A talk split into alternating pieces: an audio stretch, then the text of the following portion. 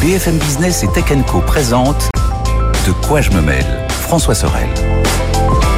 Salut à toutes et à tous, très heureux de vous retrouver. Bienvenue sur BFM Business le week-end, sur la chaîne YouTube de Tech Co, sur la chaîne Tech Co.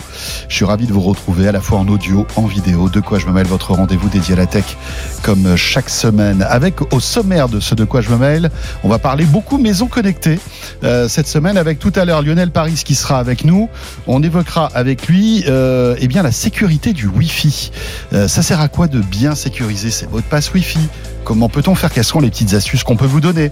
On évoquera aussi le fameux réseau Wi-Fi invité qu'on a sur la plupart des box. À quoi sert-il? On rentrera dans les détails. On va essayer de vous donner un maximum de conseils euh, sur ce réseau qu'on a tous à la maison, mais qu'on ne prend peut-être pas trop au sérieux. Et c'est une erreur. Euh, je vous rappelle aussi que vous pouvez réagir avec nous avec le hashtag DQJMM. Bienvenue à vous toutes et à vous tous.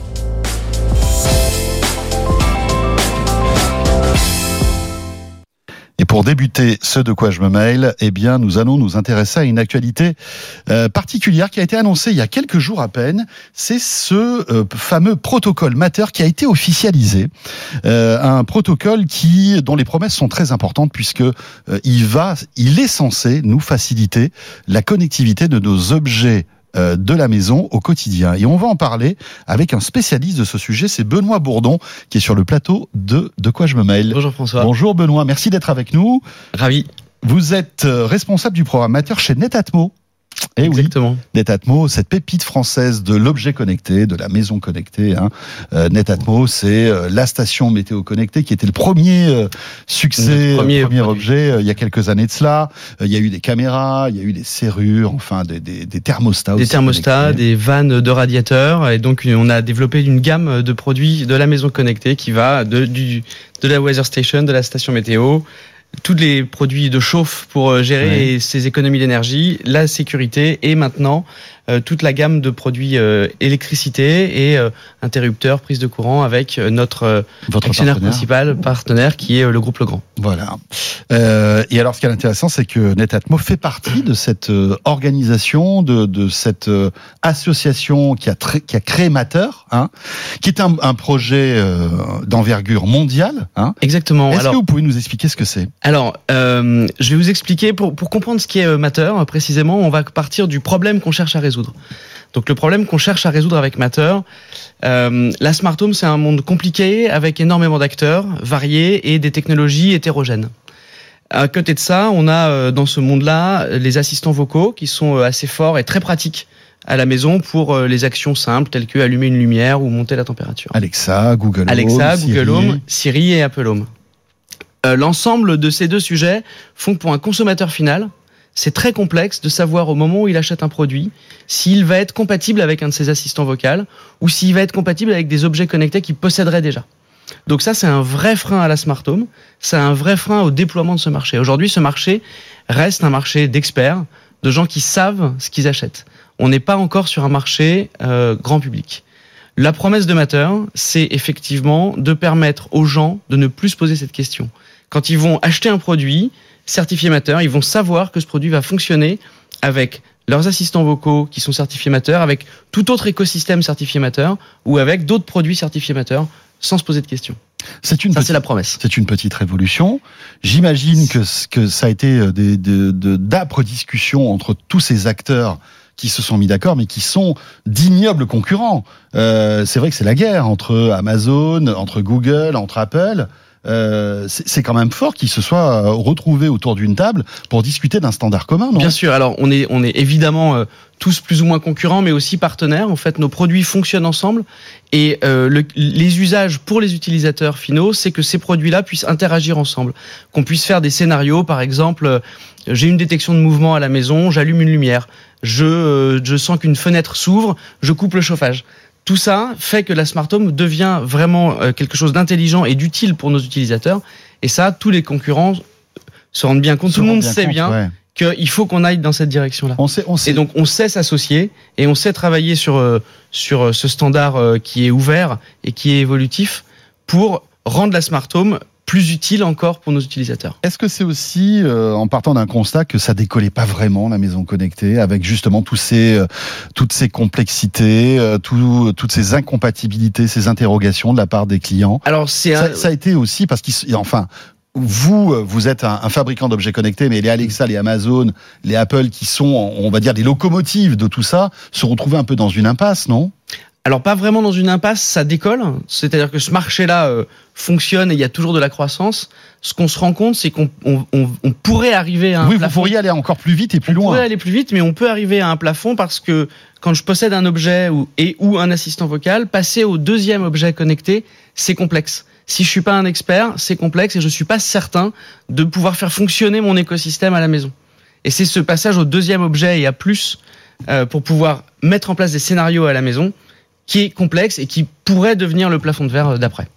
Euh, alors comment ça s'est passé en fait euh, tout ça? Vous avez euh, Netatmo fait partie donc de ce de cette organisation, hein, c'est Mm. ça? Ça fait longtemps que vous travaillez sur ce protocole Matter Alors Netatmo et Legrand, on travaille depuis 2009 avec tous ces acteurs-là, depuis 2019 pardon, Ah oui, depuis 2019 d'accord. À la création de ce de ce nouveau standard. Donc il a fallu quand même trois ans. il a fallu trois une ans. pandémie au milieu qui a qui a peut-être C'était un projet qui était censé durer deux ans. Il y a un an de retard. Il y a une pandémie. C'est un projet extrêmement complexe. Bien sûr. Euh, et donc euh, le, le projet, c'est effectivement de concevoir un protocole, c'est-à-dire un langage, et choisir aussi euh, les bons, les bonnes couches de transport qui sont disponibles à la maison, donc le Wi-Fi ou d'autres types de protocoles, pour pouvoir mettre en place ce standard. Donc ça, c'est énormément de travail. Ça veut dire aussi choisir les types de produits qui vont être disponibles dans la première version du, du- de ce standard et quelles seront ensuite les suivantes. Donc c'est 220 acteurs qui se sont réunis pour euh, définir l'ensemble de ce standard en trois ans. 220 acteurs, c'est en 200 fait c'est- 220 marques sont réunies aujourd'hui dans la. c'est l'immense majorité en fait des acteurs de l'électronique grand public qui sont dans ce domaine-là. C'est les, c'est les principaux acteurs de la Smart Home qui sont effectivement présents avec nous. euh, Il y en a qui ont, décidé, qui ont refusé de- de- de- d'aller dans le protocole Matter, des, des, des grands, des Alors, costauds. euh, je ne sais pas dire euh, s'il y a des grands qui ont refusé. En tout cas, tout le monde n'est pas présent. Mais oui, la plupart de nos partenaires ou concurrents sont présents. Voilà. Alors ça va donc de Netatmo à Apple, à Samsung aussi. On retrouve Samsung, euh, on retrouve du- évidemment Google, on retrouve des gens comme Somfy, euh, dont notre groupe Le Grand est évidemment présent.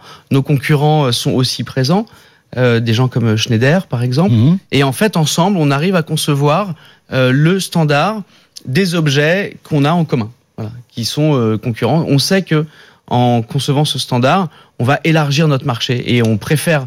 Euh, c'est fait partie de la philosophie Netatmo en fait depuis le départ. depuis toujours chez Netatmo, on a fait en sorte que nos produits soient compatibles toujours avec les écosystèmes ou les assistants vocaux. On préfère que nos produits aillent se frotter au marché et, au- et à leurs concurrents parce qu'on est serein sur leur qualité et leur Ouais, valeur ouais, ajoutée. bien sûr. Et, et on sait que ça va rendre service à nos utilisateurs. C'est Et clair. cette philosophie-là, on la retrouve dans Matter. Vous pensez que la- la- l'assistant vocal, c'est c'est vraiment le l'Eldorado de l'objet connecté Euh, Certains disent que c'est un gadget, euh, etc., etc. Euh, Vous pensez vraiment qu'il y, a- y, y un avant et après assistant vocal à la maison? C'est pas forcément un Eldorado, c'est un peu fort. Par contre, oui, c'est un objet assez utile dans la maison connectée parce que c'est lui qui permet assez simplement de euh, réaliser les actions les plus simples. Mhm. Allumer la lumière, baisser la température, recevoir une alerte parce qu'il y a une fenêtre qui s'est ouverte. C'est effectivement un objet qui est très adapté à, euh, aux actions simples et aux ordres qu'on peut donner en- dans la Smart Home. Donc, du coup, ça en devient un objet effectivement important pour le, le déploiement de la Smart Home sur le marché. Alors, le, le- la, la V1 de ce protocole Matter a été annoncée. D'accord, donc Oui. c'est officiel hein, depuis le 3 novembre dernier. Euh, euh, voilà, il y a eu une conférence de presse euh, à Amsterdam, je Il y, a crois. un, il y a un événement qui a eu lieu le 3 novembre dernier à Amsterdam, effectivement, ça. pour annoncer le lancement de. Matter et pour que les fabricants qui sont impliqués, qui ont déjà des produits disponibles sur le, sur le standard, puissent les présenter, faire des démos et montrer, preuve par l'exemple, que les interactions entre les objets sont facilitées. Alors, justement, comment est-ce facilité C'est-à-dire que euh, qu'est-ce que ça va changer pour l'utilisateur qui achète des objets connectés de différentes marques, qui va vouloir connecter à, à ces univers en fait? Qu'est-ce que ça change? Alors, je, je pense qu'on peut euh, expliquer en deux mots aussi euh, ce qu'est ce protocole et Mhm. pourquoi du coup Bien ça sûr, va devenir bien facile. sûr.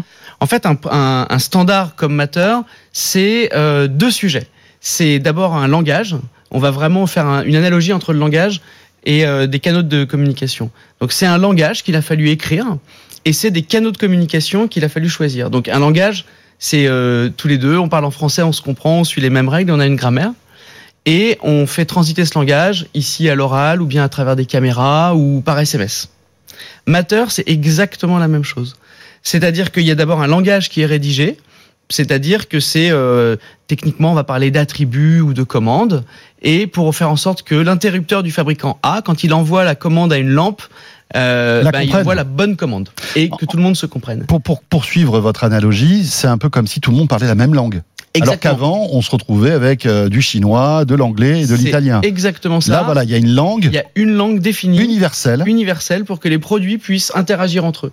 Donc c'est un standard. Donc ce standard va englober les actions communes à tous les objets ou les actions les plus classiques, telles que allumer la lumière, euh, changer la température, euh, un capteur de sécurité qui va euh, alerter ses produits voisins qu'il y a une intrusion ou il y a un mouvement. Tout ça à travers le même langage rédigé au sein de, cette, de ce standard. Et le deuxième élément du standard, c'est le choix des canaux de communication. Donc euh, je faisais l'analogie tout à l'heure, le SMS, la voix euh, Mhm. à travers une caméra ou à travers un email. Euh, au sein du standard Matter, il y a deux canaux de communication euh, qui ont été euh, Privilégié. privilégiés et choisis. Ouais. Le premier, c'est le Wi-Fi et l'Ethernet. Donc c'est le réseau IP qu'on retrouve tous à la maison à partir du moment où on a une box Internet. Ouais. Et c'est, on va dire, une compatibilité hardware quasi à 100%, parce que la plupart des objets sont Wi-Fi. Alors la plupart des objets euh, ont au moins un point d'accès vers le. Wi-Fi. Voilà, c'est ça. Exactement. Et la deuxième, euh, le deuxième euh, protocole réseau qui a été sélectionné, c'est le protocole Thread, qui est un protocole relativement récent, qui a quelques années, qui a été initié par euh, Google et repris par beaucoup d'acteurs euh, dans la foulée. Et c'est un protocole qui est assez complémentaire au Wi-Fi parce qu'il est peu consommateur en énergie, donc il est adapté aux objets euh, sur batterie. Ce qui n'est pas le cas de Wi-Fi. Wi-Fi est assez consommateur Ouais. en énergie. D'accord. On se retrouve avec deux protocoles euh, de communication sur lesquels ce langage va pouvoir transiter pour que les objets se comprennent. Donc le Wi-Fi, ça va être pour les pour les caméras qui ont besoin de débit pour envoyer de l'image, parfois en 4K, etc. Le thread, ça sera pour les petites, euh, on va dire les petites commandes, Exactement. euh, on-off, etc. Exactement. Pour les, les interrupteurs, les choses comme ça, les, les petits capteurs. C'est exactement ça. Effectivement, euh, ça fait partie des deux distinctions qu'on peut faire sur ces deux canaux de communication pour Matter. Et il y a un dernier point qui est vraiment important pour comprendre à quel point euh, ce standard va euh, probablement euh, être adopté massivement.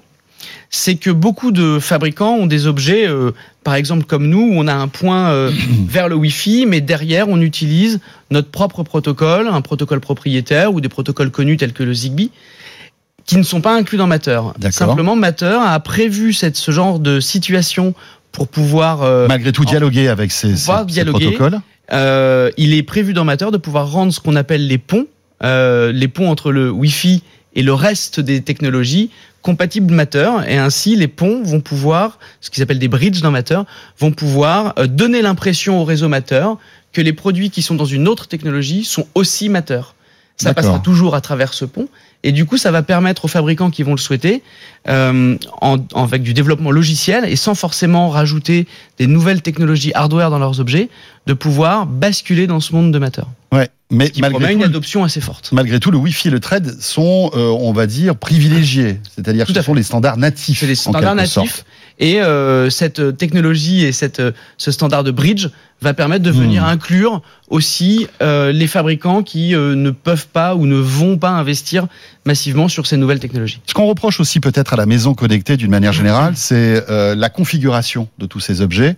Alors, on a une station Net Atmo, c'est vite fait, on installe l'appli, en deux temps, trois mouvements, c'est réglé.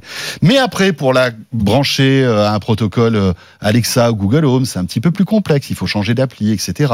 Ou même Apple, enfin, voilà. Et, et c'est là où on peut passer un week-end, en fait, à configurer sa maison connectée. C'est- Et vraiment, C'est- vraiment terrible. Est-ce que Matter va faciliter tout ça aussi? Alors aussi oui, c'est un des freins. euh, comme, comme, comme vous le disiez là, on peut passer un week-end, si j'ai énormément d'objets Ah à non, connecter, ça peut être long. Effectivement, euh, Matter vient aussi avec ce qu'on appelle des SDK, des kits de développement, qui vont être intégrés dans différentes applications. Ça peut être dans les applications des fabricants, mais ça peut être aussi dans les applications des écosystèmes tels que euh, les box des opérateurs ou les assistants vocaux. Et avec ces kits de développement, euh, arrive aussi une installation simplifiée et un partage simplifié au sein du même euh, réseau Matter au sein de ma maison. Voilà, donc ça sera plus facile d'installer effectivement un produit à travers différentes apps dans mon réseau Matter. D'accord.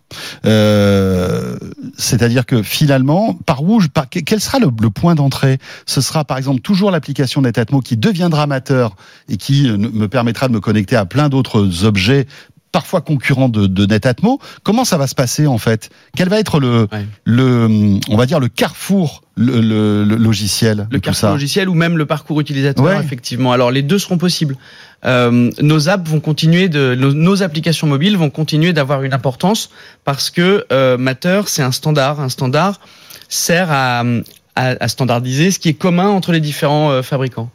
Euh, nous, notre valeur ajoutée, c'est pas seulement de connecter euh, la lumière, le chauffage ou, la, ou, ou- des images de vidéosurveillance, c'est aussi de rajouter des configurations avancées, des algorithmes avancés qui Bien permettent d'économiser de l'énergie, qui permettent de détecter de manière plus, euh, plus pertinente euh, les mouvements qui se passent à la maison ou qui vont permettre de calculer ma consommation électrique. Ces éléments-là qui sont notre valeur ajoutée, Mhm. c'est les éléments sur lesquels on va continuer de travailler, vont rester Sont, seront configurables et sont toujours configurables dans nos applications. dans vos applications. Mais ce qui veut dire, si je comprends bien, pour la configuration de base, je n'ai même plus besoin de l'application Netatmo, en fait. Je peux passer par l'application Google ou Amazon, etc. C'est ce qui est déjà un petit peu le cas. Ce Euh, qui peut déjà être le cas, ça va être effectivement le cas pour euh, le premier produit qu'on va lancer. Il sera entièrement intégrable euh, dès la première installation euh, dans les écosystèmes de nos partenaires. D'accord. Pour les futurs produits qu'on va lancer, on verra au fur et à mesure des, de l'avancée du, du protocole et des besoins aussi euh, d'installation du produit. Peut-être qu'il sera nécessaire de passer par notre application pour bénéficier de la valeur ajoutée de nos produits. Peut-être que ça ne sera pas forcément nécessaire si on pense que les clients préfèrent euh, juste l'usage euh, simple. D'accord. Donc ça, ça sera probablement au choix du client ou au choix de nos, de, de- de- de nos développements au moment où on réalise le produit. Tout à fait. Mais est-ce qu'il y aura une, une application, on va dire, euh, universelle qui pourrait s'appeler Matter et qui euh, permettrait d'être le point de départ, en fait, de la configuration de tous ces objets Ou euh, j'achète un Google Home, bah, je passerai par l'appli Google.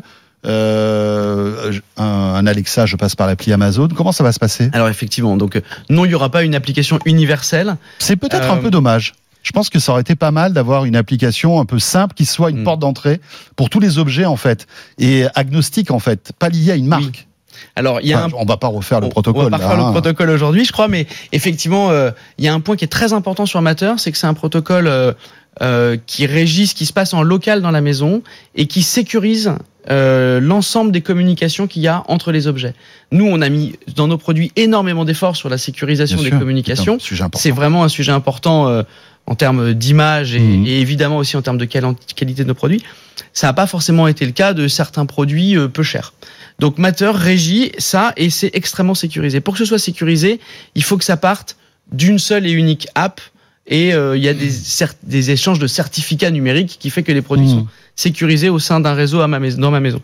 C'est pour ça que quand je vais commencer à installer des produits dans ma maison avec mon écosystème, que ce soit Netatmo, un, un assistant vocal ou un écosystème venant d'une box euh, d'un opérateur, je vais continuer d'installer avec cette même application pour pouvoir garder mes produits au sein d'un réseau sécurisé. Ceci dit, au sein du standard Matter, il est prévu et c'est implémenté qu'il soit facile de déplacer un produit pour le placer dans un réseau sécurisé et le mettre dans un autre. Donc un produit que j'aurais installé avec euh, mon Google Home, je pourrais très facilement le déplacer et le mettre dans un, une- une- un actionneur euh, Alexa ou dans une application euh, Netatmo si on décide de faire comme ça. Ça, ça permet aussi, ça a été réfléchi pour qu'il n'y ait pas de euh, précaré qui soit créé et que l'utilisateur puisse changer facilement d'écosystème. Petite question sur le, le- vous disiez les partenaires. Donc il y a 220 partenaires. Oui. On a souvent critiqué certains euh, constructeurs chinois d'objets connectés bas de gamme qui euh, voilà faisaient l'impasse sur la sécurité, etc. Il y a beaucoup de constructeurs chinois qui font partie de ce protocole Matter. Alors euh, il y en a, oui, oui. oui, D'accord. Il y, a. Il y a Ok. effectivement des, des constructeurs euh, chinois qui sont impliqués. Euh, Donc voilà, c'est effectivement aussi une bonne occasion euh, pour eux de pour eux renforcer la sécurité, bien Exactement. évidemment, parce que c'est aussi. euh, C'est natif dans le ce protocole, est- protocole est garant d'un minimum de sécurité. euh, je, je- je dirais même d'un maximum. bah, vraiment, non, mais c'est cool. pour le coup, c'est vraiment bien. euh, en Ça- termes de sécurité locale, c'est extrêmement Et élevé. puis ça va, ça va élever un peu le niveau aussi, sans doute de qualité de certains objets, etc. Ça c'est intéressant. Oui, par, allez-y. par rapport prie. à la, aux, aux promesses de Matter et à la genèse de Matter, ce sujet de la sécurité est aussi un des freins euh, dont j'ai pas parlé au début, mais c'est aussi un des freins de ce marché. Euh, Aujourd'hui, si on, si on avait des problématiques de sécurité euh, qui, qui émergeaient sur le marché, enfin, c'est, euh, la sécurité est un point très important pour nos clients. On, on est quand même dans la maison, avec des caméras, avec des thermostats, on Mhm. connaît la température, on sait s'il y a des présences, s'il y a de la présence ou non. Donc la sécurité et l'impossibilité de- d'intrusion dans le système euh, de la maison est extrêmement important et c'était un des points aussi très importants de Matter qui a, été euh, euh, adressé avec ce standard. Comment ça va se passer? J'ai déjà des objets connectés, alors qu'il y en a certains qui sont tout récents, d'autres qui sont plus vieux. Euh, Est-ce qu'ils vont pouvoir être matérisés en quelque sorte? Est-ce qu'il va y avoir des mises à jour qui vont rendre ces produits compatibles? Ou, bah voilà, on attaque une nouvelle, une nouvelle génération de produits et à partir de, de maintenant, tous les produits que j'achèterai- j'achèterai ser- seront mateurs. Alors, il y a plein de réponses à ça. D'abord, Matter a prévu, euh, a prévu de rendre, de pouvoir rendre compatibles les anciens produits avec d'anciennes technologies, comme je l'ai expliqué tout à l'heure, avec cette notion de bridge Matter. Ça, c'est un premier point. Après, maintenant, je vais parler au, au- au nom de, de Netatmo. Netatmo, nous, en fait, c'est notre philosophie depuis le début. C'est-à-dire que depuis 10 ans, depuis qu'on fabrique nos objets connectés, on fait en sorte qu'ils soient compatibles avec tous les écosystèmes du marché. Ça veut dire que les écosystèmes les plus forts aujourd'hui du marché sont euh, les assistants vocaux. On est compatible avec l'intégralité des assistants vocaux. On a aussi des systèmes qui techniquement s'appellent des API qui nous permettent de rendre compatibles nos produits avec d'autres écosystèmes qui peuvent être intéressants sur différents marchés. Donc on est déjà compatible. Donc pour nos consommateurs, les produits qui sont déjà sur le marché vont rester compatibles tels qu'ils sont compatibles et ça continuera de fonctionner. Et donc je pourrais continuer de, de, de faire interagir euh, ma station météo avec un Alexa et cet Alexa fera le lien vers des produits mateurs. Donc nos produits qui ne sont pas mateurs vont pouvoir interagir avec des produits mateurs. Ça, Ça- c'est pas un problème. ça va permettre, euh, juste en, en petit aparté, euh, ce que vous dites est très intéressant, ça va permettre aussi de d'avoir des, des scénarios enrichis, non, de, de de connectivité entre les différents. c'est une des euh, forces de, de Matter et ça, ça va être top. Et c'est pour nous euh, un- une des choses auxquelles on croit euh, le plus, c'est qu'effectivement, c'est l'interaction entre ces objets, c'est des scénarios qui vont enrichir et améliorer la vie à la Mhm. maison. C'est des scénarios qui vont euh, m'assurer que j'économise mon énergie, que quand j'ouvre une fenêtre, j'arrête de chauffer, que euh, quand je commence à chauffer, euh, j'éteins la. PMC, que euh, en cas d'intrusion, euh, les lumières euh, s'allument aux bons endroits. C'est-à-dire Voilà. qu'on peut imaginer que la station connectée euh, Netatmo euh, détecte que la température augmente, donc à ce moment-là, chau- le chauffage peut se couper ou se baisser automatiquement. Exactement. Alors c'est déjà le cas, mais là, on va, on va se retrouver dans une situation où cette- ces fonctionnalités vont, de- deviendront plus universelles. plus on va universel et plus facile à, à- à mettre en œuvre pour euh, le grand public et pas seulement pour euh, une petite tranche de de- d'experts, de, consommateurs experts. Les, les, les exemples assez récents, effectivement, c'est une station météo détecte un taux de CO2 un peu élevé dans une pièce, je déclenche euh, la VMC. Tout à fait. Ça, c'est vraiment des, des scénarios euh, très classiques, mais qui sont aujourd'hui difficiles à mettre en œuvre et qui seront faciles avec Matter. Euh, petite euh, petite question concernant le- le- l'avenir de ce protocole qui va évoluer euh, régulièrement. Pourquoi va-t-il évoluer en fait? Est-ce qu'on peut imaginer que Matter puisse aller un petit peu plus loin dans Oui. dans les fonctionnalités? C'est quoi le c'est quoi le futur de Matter? Alors, Matter aujourd'hui, c'est un protocole qui est compatible avec déjà un grand nombre de produits, euh, de types de produits de la smart home. Donc, on va aller de l'éclairage, l'électricité, toutes les commandes de chauffage, la ventilation, la climatisation, tout ça c'est déjà dans le standard. Des produits de contrôle d'accès, des capteurs de sécurité, tels que celui qu'on est Mhm. en train de lancer, les volets, les stores, des télévisions et cette notion de bridge dont je parlais. Donc, ça englobe déjà la plupart des cas d'usage de la smart home. Maintenant, Matter et le CSA sont organisés, on est organisé pour pouvoir faire évoluer ce standard. Le CSA, c'est euh, des groupes de travail. Alors c'est pas le Conseil supérieur de l'audiovisuel. Non, hein. c'est euh, la votre Connectivity proto- Standard Alliance. Voilà, c'est votre- votre c'est pas- consortium c'est à pas vous, le hein. CSA de la télévision, c'est le CSA de la Smart Home. Ils ont deux trois trucs à faire. En plus, ils s'occupent des objets connectés. Là, on va pas s'en Il y sortir. a quand même un peu de travail. Ouais. Et donc en fait, ce, ce- ce CSA est organisé par groupe de travail. Si trois acteurs, euh, trois membres du Mhm. CSA euh, pensent qu'il faut rajouter un nouveau type de produit ou pensent qu'il faut euh, créer une nouvelle fonctionnalité, ces trois acteurs peuvent se réunir ensemble, créer un groupe de travail dit marketing qui permet de définir euh, les cas d'usage qu'on veut traiter. Et quand ce- ces cas d'usage sont parfaitement définis, on donne ces spécifications finalement à un groupe de travail technique au sein de Matter Voilà, qui travaille va- pour les pour tout le monde en qui fait. travaille pour tout le monde. Ouais, c'est ça. Et donc là encore, ce sont des, des salariés des différentes entreprises. Hein. D'accord. On va trouver des gens de Legrand avec Ouais. des gens de Schneider ou avec des gens euh, euh, de Samsung qui vont travailler avec des gens de Google. et qui rédigent concrètement la spécification, donc ce que je disais tout à l'heure, les attributs, les commandes, et qui vont développer Mhm. les kits de développement pour être mis à disposition. Donc ça, c'est une promesse d'évolutivité de, du standard. Voilà, c'est une, une nouvelle euh, étape franchie dans la compatibilité de ces objets euh, connectés. Une très très bonne nouvelle. Merci beaucoup Benoît. C'est une très Euh, bonne nouvelle. Nous, on est absolument enthousiastes chez Netatmo euh, vis-à-vis de ce standard. C'est clair, et ça fait plaisir de voir qu'un acteur français euh, voilà, soit aussi influent dans ce, dans, dans ce consortium en quelque sorte. C'est une très bonne nouvelle. Euh, Benoît Bourdon, donc responsable du programme Matter, donc chez Netatmo. Euh, vous restez avec nous. Euh, la suite de De quoi je me mêle, c'est dans un instant. On va parler de Wi-Fi, de sécurité avec Lionel Paris. À tout de suite. BFM Business et Tech Co présente De quoi je me mêle François Sorel. Le retour de De quoi je me mail, euh, à la fois sur BFM Business, vous le savez, le week-end, mais aussi sur la chaîne Tech Co, sur YouTube et puis en podcast audio, bien évidemment. Tiens, on a, on va continuer dans ce thème de la maison connectée pour évoquer maintenant la sécurité du Wi-Fi avec Lionel Paris qui est avec nous. Salut Lionel. Bonjour François.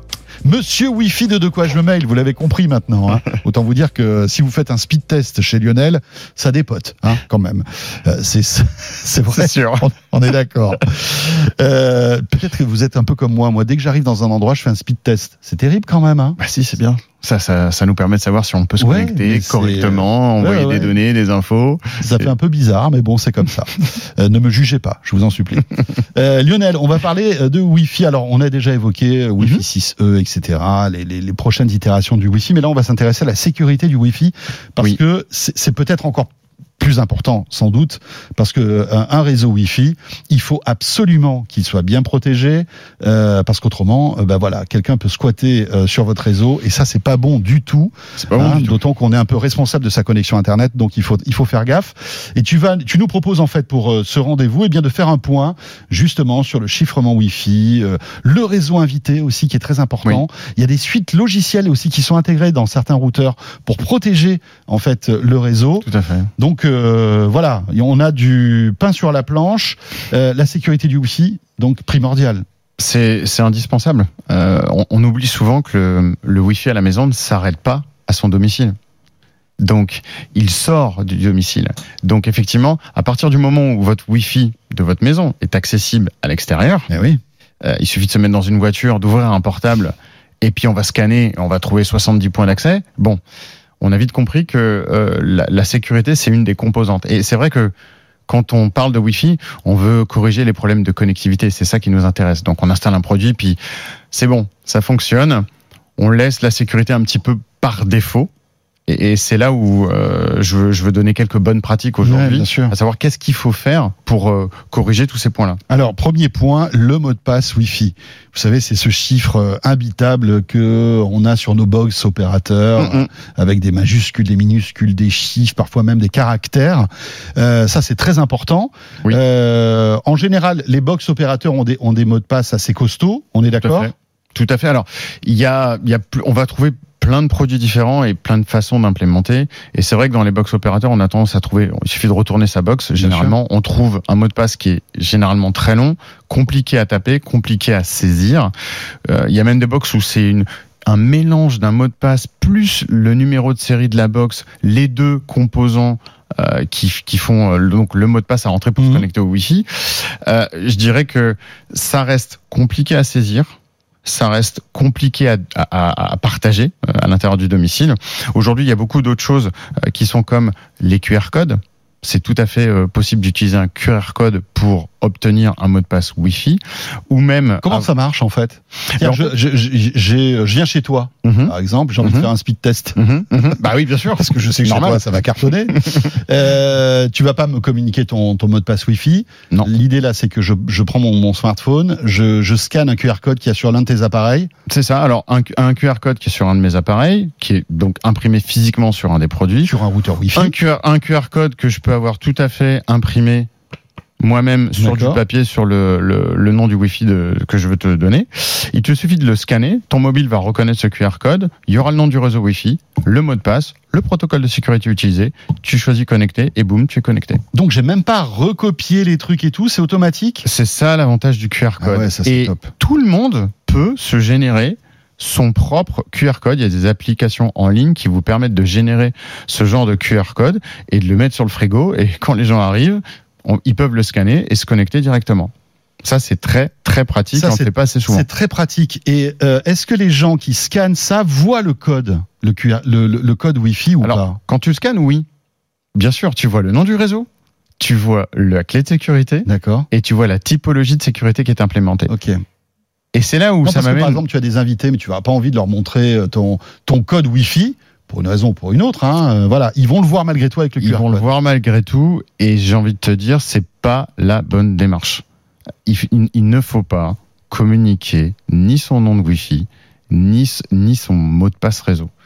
Parce que c'est la première faille de sécurité. À partir du moment où vous donnez ça à quelqu'un, il part avec son mobile, Mhm. Bah, il a accès à l'intégralité de votre réseau, il a accès à tous vos PC, il a accès à vos données. Enfin là, vous venez d'ouvrir la porte, mais euh, grand.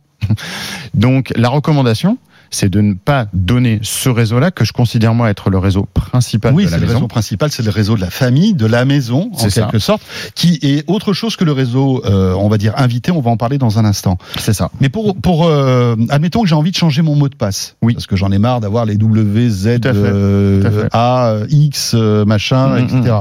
Euh, Est-ce que c'est une bonne idée déjà de changer son mot de passe? Oui. Est-ce qu'il y a des bonnes pratiques ou des petits tips? Euh, pour euh, justement essayer d'avoir quand même quelque chose d'assez robuste Alors, le l'ANSI, hein, qui est l'Institut français euh, de la sécurité, recommande des mots de passe qui vont aller minimum, alors je sais qu'il y a des gens qui ça va faire hurler, mais de 12 à 16 caractères. Malheureusement, on en est là aujourd'hui. Pour sûr. avoir quelque chose de robuste et de solide, il faut que ce soit un mélange de lettres en minuscules, de lettres en majuscules, de chiffres, et il faut rajouter des symboles. Ça, c'est un mot de passe. les plus, les moins, les les plus, les moins. etc. Exactement. etc. Tout ce qu'on va trouver sur un clavier. Alors, il n'y a pas besoin d'en avoir des tonnes. Pas des espaces, en revanche, ça marche Non, pas. hein. non, ça, ça marche pas. Il n'y a pas besoin d'en avoir des tonnes, mais il faut qu'il y en ait quelques-uns présents dans le mot de passe. Ça peut être ces mots de passe. Si vous avez Hmm. du mal et que vous n'y arrivez pas, il y a des outils en ligne qui vous permettent de les générer, D'accord. qui sont gratuits. Il y a des suites de sécurité qui vont vous gérer la gestion de vos comptes et de vos mots de passe proposent de vous générer des mots de passe automatiquement si vous n'y arrivez pas. Mais généralement, on se retrouve dans le même problème que les box. On retrouve des suites de caractères qui sont très difficiles à communiquer. Après, on peut essayer de créer un, un mot de passe euh, mémotechnique. Qui est une phrase. Voilà, tiens, voilà, une phrase. euh, une phrase, En ou rajoutant, plusieurs euh, mots les uns après les autres. On se retrouve sur 16 caractères, on mélange bien majuscules, minuscules, des chiffres, des symboles, Et puis on est bon. et on est bon. Voilà. Ça, c'est pour le mot de passe. Important. Si vous avez envie de changer votre euh, le, celui qui, qui a été euh, choisi par défaut Tout à fait. par votre opérateur. Mm. Euh, donc le mot de passe, ça c'est ok. Euh, Peut-être un mot sur les normes de sécurité Wi-Fi aussi, parce qu'elles évoluent, elles ont énormément évolué. Hein. À chaque fois, on se rend compte que, euh, bien voilà, le- le- la sécurité du Wi-Fi est de plus en plus robuste. Mhm. Euh, c'est une problématique qui a beaucoup évolué, je crois, depuis euh, 1997 en Euh, fait. c'est ça. On en parlait il y a quelques quelques semaines. En fait, le, le- les- la sécurité du Wi-Fi a un petit peu suivi l'évolution des normes. C'est-à-dire, à chaque changement majeur de Mhm. norme Wi-Fi, on avait une nouvelle variante de, de, de sécurité. Et pourquoi? Parce qu'on essaie toujours de renforcer la sécurité des produits Wi-Fi. Tu sais, c'est un petit peu le jeu du chat et la souris, où on met en place un protocole de sécurité, il y a des gens qui arrivent à le craquer, donc on en met en place un autre, et on continue, on continue, on continue, on continue. Donc là, on est arrivé avec les années à avoir quatre protocoles de sécurité majeurs. On est parti du web, et aujourd'hui, on a du WPA, et puis on a eu du 1, du 2 et du 3. Voilà. Et donc c'est important de comprendre ce concept parce que c'est ce que vous allez retrouver dans votre box. C'est ce que c'est les noms que vous allez retrouver dans votre box, c'est les noms que vous allez retrouver dans votre produit. On va vous laisser le choix entre WPA 1, 2, 3. On va même mettre derrière ça des noms assez techniques qui correspondent à la génération des clés, qui vont elles-mêmes assurer la sécurité. Finalement, la sécurité en Wi-Fi, c'est l'association de trois choses. C'est une norme. Ensuite, c'est une technique d'échange de clés. Et c'est la génération d'une clé. Donc vous, vous allez rentrer votre mot de passe. Tout ça, vous n'allez pas le voir. Mais Hmm. derrière va se passer tous ces Oui, échanges tout un truc. et, et toute cette communication. Est-ce qu'un réseau Wi-Fi est piratable, Lionel?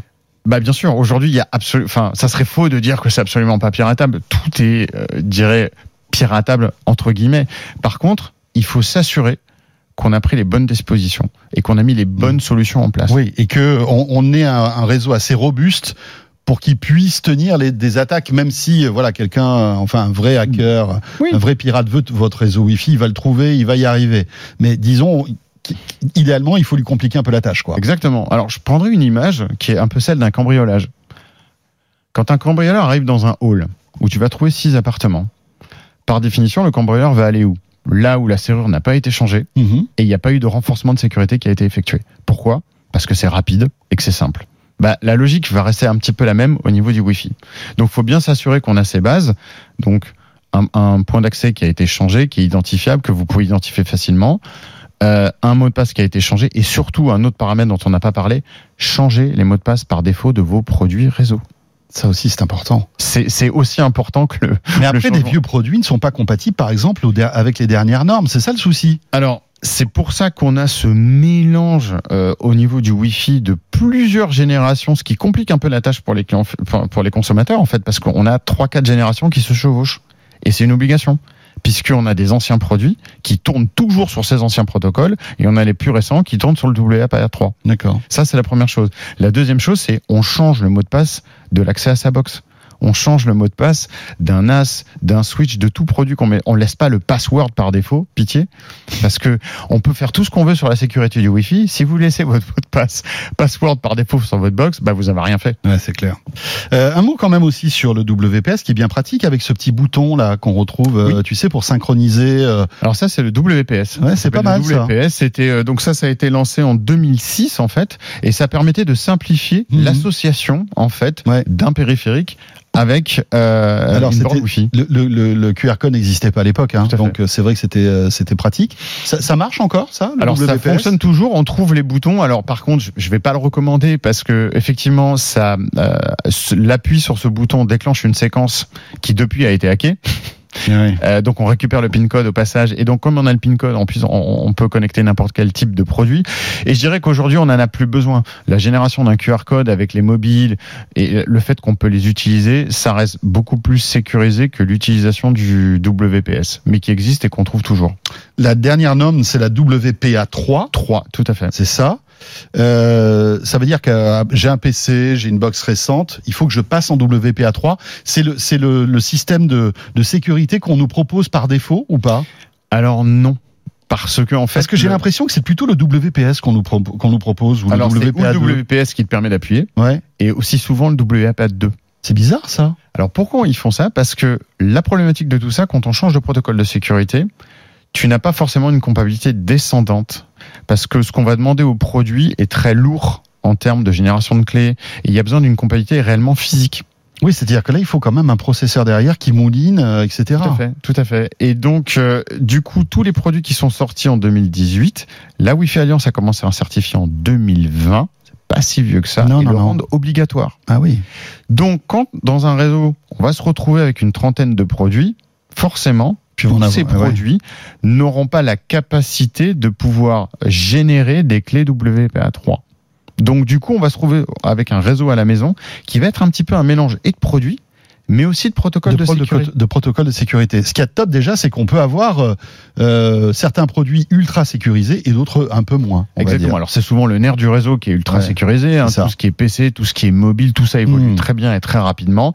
Par contre, là où ça va être un petit peu plus embêtant, c'est dans tous les IoT, Oui, donc tout, tout ce qui est l'Internet of Things, c'est- c'est-à-dire les, les objets connectés, les, caméras, euh, l'électroménager qui aussi est les capteurs connecté. connectés. Forcément, ces produits-là n'utilisent pas le- les dernières générations de produits et les dernières technologies. C'est souvent du 2.4 pour des raisons de portée. Bien sûr. Et donc, du Mm. coup, on se retrouve avec des technos de sécurité qui sont un petit peu plus anciennes. Donc, on a besoin d'avoir des produits qui sont capables aujourd'hui d'agréger plusieurs protocoles de sécurité en simultané. C'est ce qu'on appelle le mode mixte. C'est ça.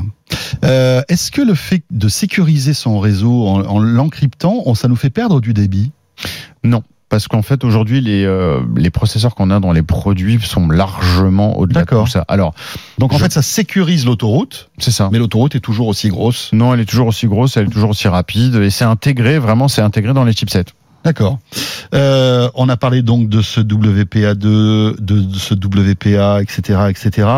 Euh, Qu'est-ce qu'on peut évoquer maintenant? Peut-être le réseau invité, non? Alors, que tu en penses, le réseau invité, c'est... Ça, c'est important.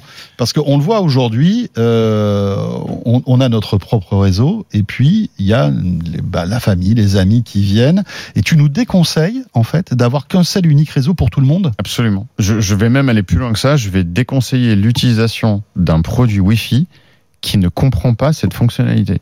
Il faut qu'aujourd'hui, votre produit, que ce soit ou la box, ou un système Wi-Fi, ou un routeur vous avez installé derrière, il faut absolument que ce réseau invité soit présent et qu'on puisse l'activer.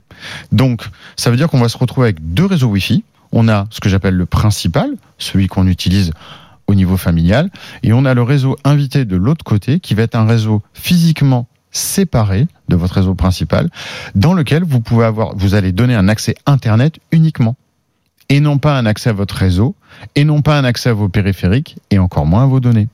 Ça permet de séparer les deux. C'est-à-dire que par exemple, euh, voilà, avec ce réseau euh, donc euh, invité, je pourrais aller sur Internet, voilà, surfer. Tu peux faire ton speed test. je peux faire mon speed test, mais en revanche, je pourrais pas commander ton Sonos ou je pourrais pas commander ta caméra. Tu ne pourras pas commander euh, une télévision. Tu pourras pas te connecter sur un NAS. Mais c'est pas super Tu- pratique. Alors, c'est vrai que c'est pas super pratique si on veut pousser à aller utiliser des périphériques. Alors, on a certains produits qui permettent d'utiliser un réseau invité et donner en plus, euh, notamment dans la gamme Orbi, un accès à certaines plateformes. Donc, on n'est toujours pas sur le cœur du Mmh. réseau, mais on peut quand même essayer d'aller toucher la télé ou. Mais ça sert à quoi en fait ce réseau invité finalement? Parce que Ça- ça on sert se ne- sert de, de notre internet de la même manière, donc euh, Non, ça sert à ne pas communiquer, euh, encore une fois, le nom de ton point d'accès et son mot de passe. Parce qu'une fois que la personne elle est sortie de chez toi, euh, eh ben en fait, elle peut avoir accès à l'intégralité de tes données. d'accord. C'est comme si tu vraiment tu mettais à disposition l'ensemble de tes données qu'il y a sur ton réseau, tes données personnelles, tes comptes, etc. Là, tu euh, tu donnes une porte ouverte. Et ça marche aussi avec le QR code, le réseau invité ou Le réseau invité fonctionne aussi avec le QR code. Le réseau invité est capable de se connecter avec des protocoles de sécurité mixtes. S'il y a des gens qui arrivent chez toi qui ont des périphériques anciens, ça Ça fonctionnera. fonctionne Ils aussi. seront sécurisés, ils vont pouvoir utiliser Internet et sans aucun problème. Et n'oublions pas que quand on scanne un QR code, on donne le nom du point d'accès et la clé de sécurité. Eh oui, c'est ça. Donc, encore une fois, c'est pour ça qu'il faut bien séparer. Et donc, au-delà d'un réseau invité, je vais aller encore un autre step au-dessus. On va parler des IoT maintenant. Parce que les IoT, ils ont euh, Donc les IoT, c'est tous les, les objets connectés, Les on va dire, de la maison. hein. connectés, qui ne sont pas des PC, qui ne sont pas des mobiles. Mhm. C'est vraiment le reste des périphériques. Bien sûr, bien sûr. Si on a des caméras, c'est ce que tu expliquais tout à l'heure. Exactement. Les enceintes connectées. euh, Tous ces produits-là qui ont besoin d'une connexion Bien sûr. Internet, qui sont sans fil par défaut, euh, vont avoir deux problèmes, les IoT. Un, ils vont te ralentir ton réseau. C'est-à-dire que, euh, comme c'est des technos qui sont anciennes, le fait de les mettre sur ton réseau, ils vont baisser la bande passante euh, générale. Le deuxième point, c'est qu'ils vont réduire ton niveau de sécurité. Pour pouvoir les connecter dans ta maison, effectivement, tu ne pourras pas utiliser WPA3 avec ces produits-là. Il va falloir descendre le niveau de sécurité de manière à pouvoir accepter tout le monde. mhm.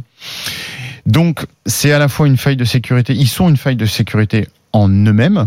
euh, et aussi, on, on réduit la sécurité globale de ton réseau. Mais à si j'achète des, des objets connectés récents, on ne peut pas imaginer qu'ils bénéficient des dernières technologies de sécurité Normalement, oui, mais j'ai envie de te dire au minimum du WPA2, voire du WPA3. Maintenant, l'obligation de certification elle date de 2020. Et ça, c'est écrit. Ça si j'achète une caméra, si j'achète euh, des, des- Je sais pas si c'est quelque chose que tu vas arriver à voir sur une fiche produit de manière extrêmement claire. On va voir que c'est du Wi-Fi, pourtant, on va peut-être voir la main. Bah, je pense que c'est quelque chose qui a tendance à se généraliser de plus en plus. Mais je dirais que la Wi-Fi Alliance n'a pas encore statué fort de la même manière qu'elle a fait sur le Wi-Fi. Tu sais, en donnant le 1, Ouais. le 2, le 3, le 5, le 6. Voilà, il n'y a pas encore, ils n'ont pas encore été poussés euh, sur la partie sécurité. Euh, mais donc, le mieux, c'est d'avoir aujourd'hui des systèmes, des systèmes Wi-Fi qui vont être aussi capables de te sortir ces produits IoT de ton réseau. Donc là, on va créer un troisième réseau Wi-Fi qui va se, se charger uniquement de connecter tous ces produits-là avec un protocole de sécurité un petit peu plus bas, avec une mais qui complètement sera, étanche du reste du réseau. qui sera complètement étanche du reste du réseau. Ah ouais. On a, euh, mais c'est une usine à a- gaz à configurer ça. Il faut sortir de la Wi-Fi Alliance où, où s'appelait Lionel Paris. euh, Bah, tu, Euh, pour- tu pour- finis par avoir trois réseaux. Tu as ton principal, l'invité, qui est la base, et ensuite tu as les, les IoT. Et donc là, tu, tu as donc trois réseaux à disposition. D'accord. Qui te permettent de connecter tout. Alors, rares sont les produits qui proposent aussi cette connectivité on-top euh, d'IoT. Euh, on a dans les Orbi la gamme 960 qui sait faire ça, mais c'est quelque chose qui est vraiment nouveau, et qui vient d'arriver vraiment cette année. Et là, tu peux connecter à la fois du 2 Go 4 ou du 5 Go. Ou du 2.4 ou du 5 sans aucun problème Sans sur un aucun réseau problème. IoT D'accord. séparé. Euh, tiens, puisqu'on parle de sécurité, autant en, en, y rester encore pendant quelques minutes avec euh, une tendance assez intéressante de la part de chez euh, certains constructeurs de routeurs Mhm. qui intègrent dans le dur, en fait, dans leurs appareils, des suites de sécurité. Tout à fait. Et donc ça, c'est le presque le dernier step. C'est-à-dire qu'on on, on a parlé de toutes les bonnes pratiques précédentes qui sont vraiment très locales et sur les produits qu'on va utiliser. Là, on parle de l'implémentation d'une solution de sécurité dans un système Wi-Fi ou dans un routeur. Et là, c'est une solution qui est vraiment complète. Alors, on va trouver des constructeurs comme Netgear euh, qui ont une solution qui s'appelle Armor, qui est fabriquée euh, derrière par Bitdefender. On a aussi Asus qui fait ça avec les solutions de chez Trend Micro. Euh, donc l'i- l'idée de tout ça, c'est d'offrir une, une réelle protection à 360. On sort de la logique où on devait installer des clients sur l'intégralité de tes périphériques à la maison, des antivirus ou des suites de sécurité, tout simplement parce que, comme on vient de le citer, tous les objets IoT, tout l'électroménager, je vais pas pouvoir installer de suite de sécurité sur ça tourne pas sous Android, Bah ça tourne pas sous Non, non, non, iOS, bien sûr, bien ça sûr. tourne pas sous Windows. Ouais, ouais. Donc comment on sécurise ces produits? Comment on s'assure que finalement eux-mêmes ne vont pas devenir une brèche de sécurité? Et donc ces suites embarquées sont en fait résidentes dans la base du système Wi-Fi. Elles sont intégrées à l'intérieur. On va les contrôler avec l'application qu'on utilise pour son système Wi-Fi et elles vont veiller en permanence à connecter et à sécuriser l'intégralité des périphériques à l'intérieur du domicile. D'accord. Donc là, euh, pour que je comprenne bien, ça, ça nous évite quoi en fait? Ça nous évite de changer les mots de passe? Ça nous évite quoi? Bon, en fait, ça- ça te permet d'ajouter une couche de sécurité à des objets qui n'en ont pas. D'accord. Une télé, euh, tous les, les objets, euh, l'électroménage et les IoT, et qui en ont besoin, parce que ce sont des failles de sécurité aujourd'hui. C'est les produits qu'on utilise parce qu'ils sont faciles à hacker, ils sont faciles à attaquer pour rentrer et pénétrer dans ton domicile et, et avoir accès à tes données. Donc là, on va pouvoir les sécuriser. Ça évite d'avoir à multiplier l'achat de tes licences sur l'intégralité de tes produits. C'est-à-dire que j'ai pas le, par exemple, je, je me connecte euh, sur un, euh, un appareil comme ça, un routeur avec une suite de, De, de, de- Mhm. en fait, de, de logiciels de sécurité. Mhm. Je suis plus obligé d'avoir un, un antivirus sur mon PC.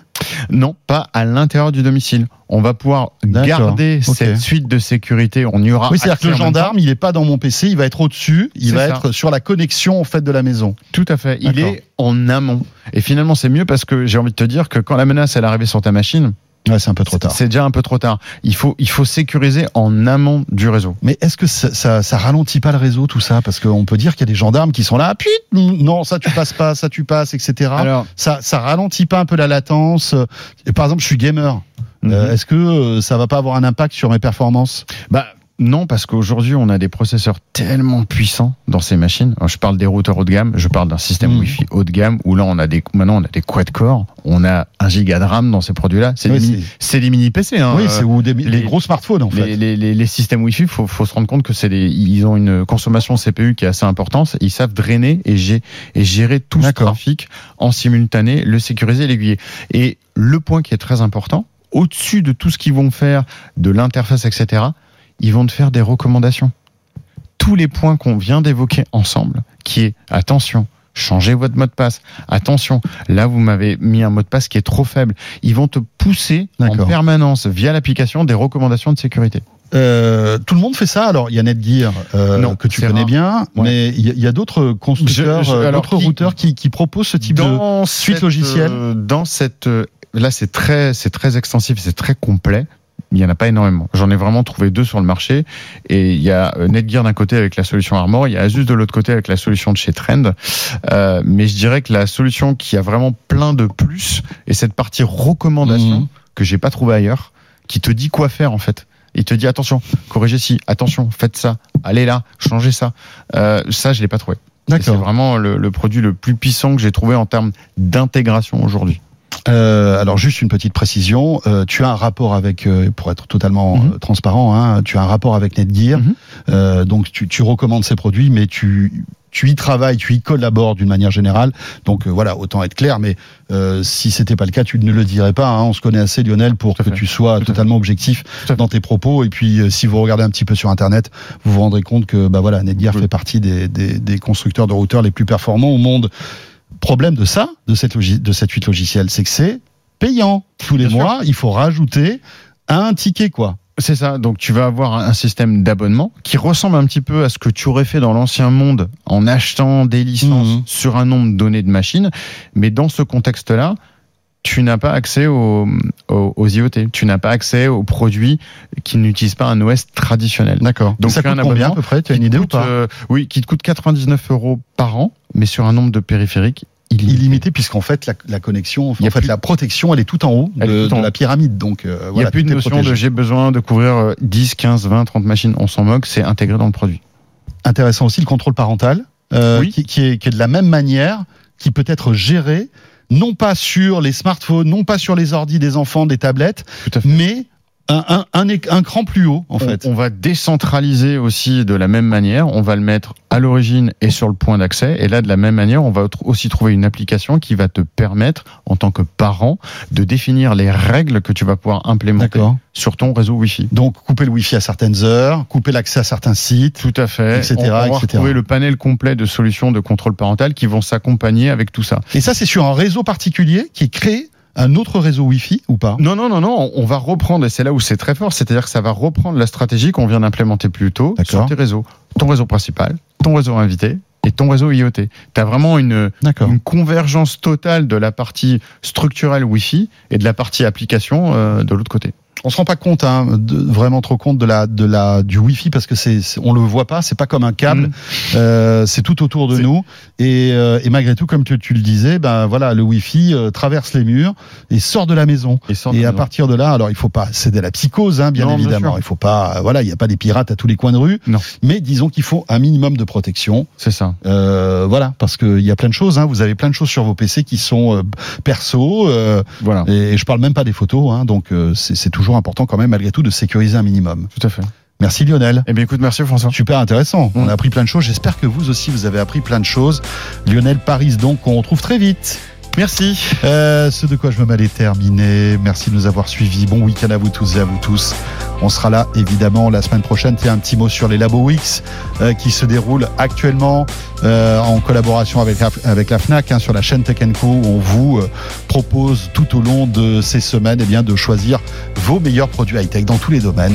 Objets connectés, tiens justement Lionel, on, on- on en parle Mm. dans la Labo Week, mais aussi euh, télé, audio, euh, PC, j'en passe et des meilleurs. Euh, donc n'hésitez pas à aller sur la chaîne Tech Co, sur l'univers Tech Co pour avoir un maximum de conseils. Merci de nous suivre, bon week-end et à la semaine prochaine. De quoi je me mêle sur BFM Business et Tech Co.